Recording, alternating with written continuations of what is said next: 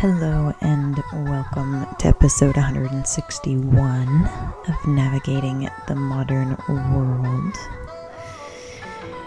Um, it's been a few weeks since I made a podcast and I have moved across the country, so we have been taking the last few weeks to kind of settle and it's been pretty good. It has snowed or iced twice since we have moved here.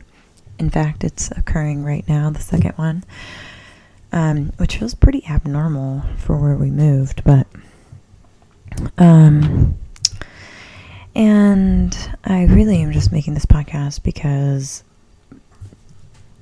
there have been multiple moments within the last like five days where I have been kind of pondering death and dying, and I just kind of wanted to make a podcast about it. And what sparked it is that I'm actually I'm reading this just beautiful book. It's called The Wild Edges of Sorrow. It's by a person named Francis Weller. And it's kind of strange because I didn't even mean to pick it up again. I just I actually was going to do a tarot reading and it was on top of my tarot cards, so I just picked it up and turned to a page and started reading. And my whole thoughts on death and dying, you know, started a few weeks ago when I was with my grandpa when he passed. And then I, the other day, meditating, was just kind of having a hard time focusing. So if I'm having a really hard time focusing, I make my meditation more like focused and intensive. And so I decided to contemplate death then. And it felt very powerful to just kind of sit with those concepts and, you know, so powerful that like tears come and it's just very impactful to do that practice for me and really helps with concentration practice also. And then I had a dream last night, and the dream was really interesting. I had a bunch of dreams last night, which is actually quite uncommon for me, but especially for me to remember them all. Um, but I had a dream that I was in the house that I moved from, which was on the ocean. And I had a dream that I looked out the window from my bedroom. And the second I looked out the window, I realized that a tsunami was happening. And it was like this big wave of earth, just, you know, feet from our window. And in that moment, I just knew I was going to die. And it was like this deep knowing where I just was able to like close my eyes and the the thought that I had is just let go, surrender. Just surrender. This is what's happening. Really interesting dream. And that's pretty much all I remember of the dream too. Like it came. I think it I think in the dream like it came and then everything went black. It's very kind of interesting dream and honestly kind of peaceful. I feel like sometimes you have dreams like that and if they feel like nightmares. And this one felt hopeful, which is strange since I died in it, but um, just like, I don't know, just like hopeful that everything is always okay and it doesn't matter so much what life presents us with, but just our ability to kind of surrender and let go into the things that show up in life. And my partner has been a great example of that the last few days, just like, you know, lots of things not going exactly as planned. And watching him is pretty cool because just like such a an example of resiliency and the ability to just be with the reality of what's occurring. And what this like has got me thinking so i just picked up this book the wild edges of sorrow and i'm going to just read a little quote from it because it's so beautiful Um, the quote is from the Sonnets of Orpheus by Rilke. And he says, Be ahead of all parting, as if it had already happened. He encourages us to bring loss and death into the midst of our lives. By keeping our vulnerability and morality close, we learn to meet each moment with presence, even as if knowing, even as we know it is passing away. Then it says, In the night world, we are invited into a conversation with death in which we are asked to look directly at the ways we are living. Are we fostering vitality, participation, intimacy, those qualities that matter to soul? Or are we turning away and attempting to keep ourselves immune to the ways that life can touch and change us? I'm sorry I read that whole thing, but I just couldn't stop. It's so good. I was gonna just read that first sentence, and then I was just like, "Oh my gosh, this is so good." Um, be ahead of all parting, as if it had already happened. Even just saying that quote, I can like feel the truth of how powerful that would be. Just.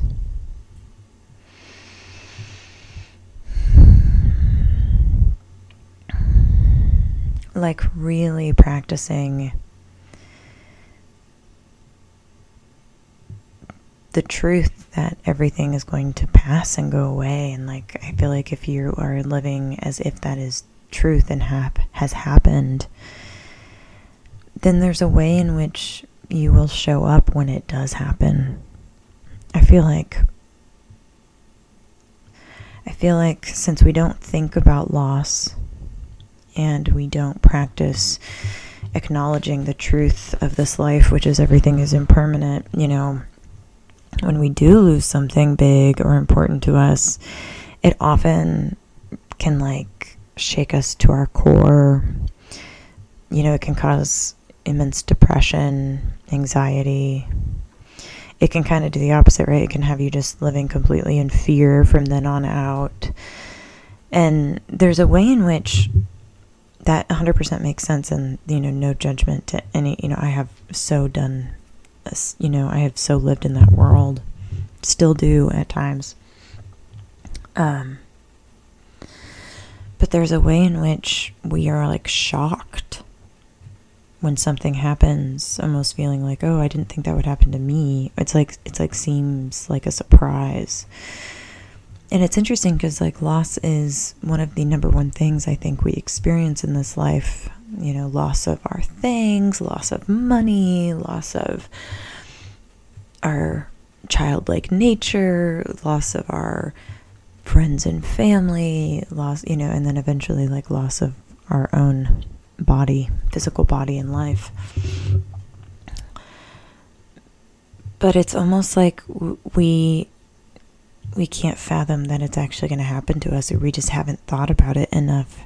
And so there's a way that when we begin to like bring our attention to that reality that day-to-day life maybe feels easier because we've already faced that and when it happens it doesn't shock us. It's it's still sad or it's still impactful yet we can recognize just how it's such a part of human nature and it's such a part of this life, which maybe enables us to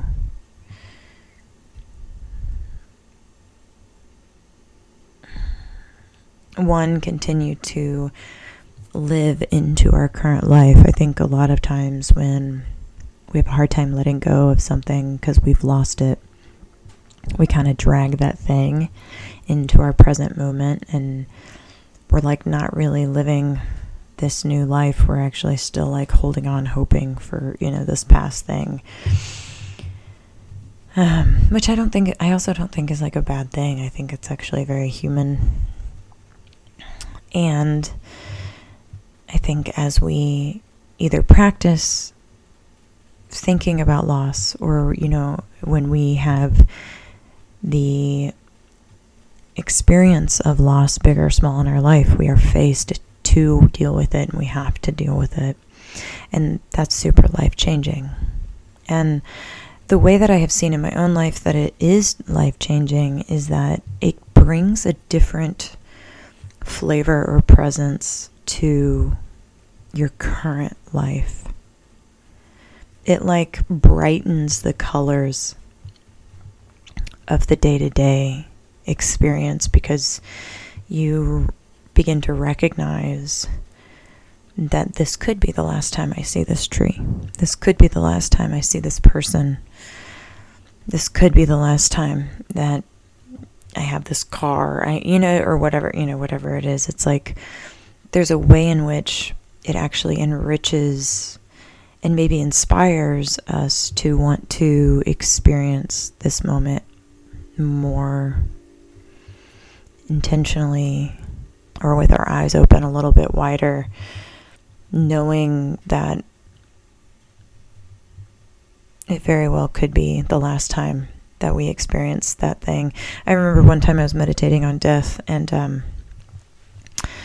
this big horn, it's like a semi, drove by when I was doing it. I was doing it outside and they honked their horn really, really loud. And I just remember having the thought, like at first, like I almost could, like, since I was meditating, I almost could begin to see my mind want to get annoyed. You know, it's like this loud, obnoxious noise.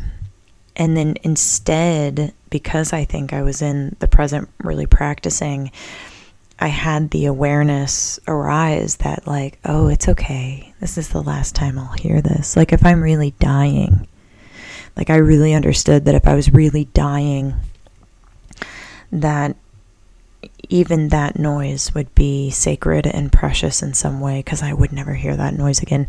And I've actually heard this when um, there was a, a woman who lost her child, and um, she was talking about how when, you know, when her child was in the kitchen, the child would open, they had like a door that went outside, and the child would open the screen and just slam it, slam it, slam it. And she was like, I hated that noise. It was so bad. It was so annoying. I used to get so angry. And when her child died, she thought it was very interesting that the thing that she missed was like the sound of that door slamming. And so it's like interesting, and it's interesting what, you know, our perception of things, I'll say it like this our perception of things changes when we lose that thing. But we can actually practice having that perception now before we lose it. And it might enhance our experience of whatever that thing is, whether it's a person or a job or a relationship or, you know, whatever it might be. A cup, a favorite mug. I know I have lost mugs that I love, and it's a sad moment. Um, but I think that's really all I want to talk about. I just, I just love this practice so much, and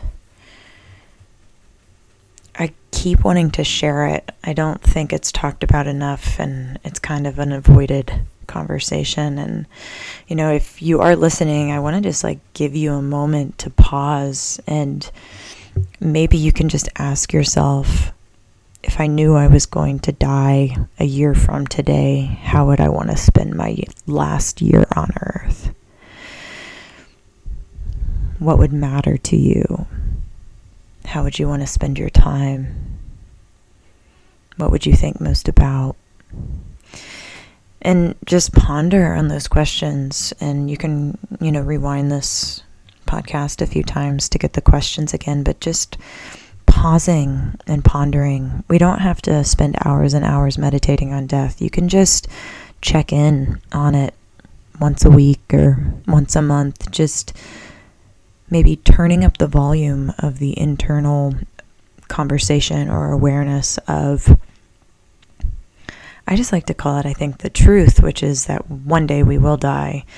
And approaching that will not only help us through that process whenever that day comes, but it will also help us in the process as we live life on the earth And as we live this life, knowing that we will lose things, many things, big and small, and that we can practice, we can really practice being with that truth through just pondering our own existence and body and life.